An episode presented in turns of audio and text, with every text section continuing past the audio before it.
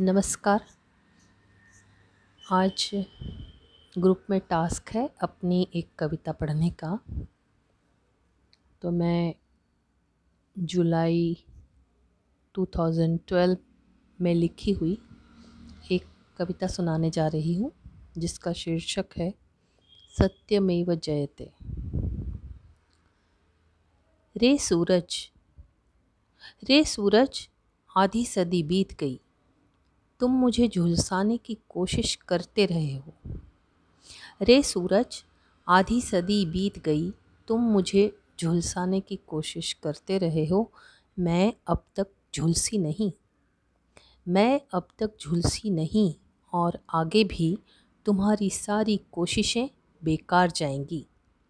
शायद तुम्हें पता नहीं। शायद तुम्हें पता नहीं, मेरा चंदा रोज रात आकर मेरे घावों पर मरहम लगा जाता है। लू तुम्हारे साथ है तो बयार मेरे साथ। पतझड़ तुम्हारे साथ है तो बहार मेरे साथ। तुम लाख कोशिश कर लो, हारना तुम्हें ही होगा। तुम लाख कोशिश कर लो, हारना तुम्हें ही होगा, क्योंकि मैंने हर मौसम में बिना पंखों के उड़ना सीख लिया है। और हमेशा अपनों से जुड़ना सीख लिया है और हमेशा अपनों के संग जुड़ना सीख लिया है। धन्यवाद।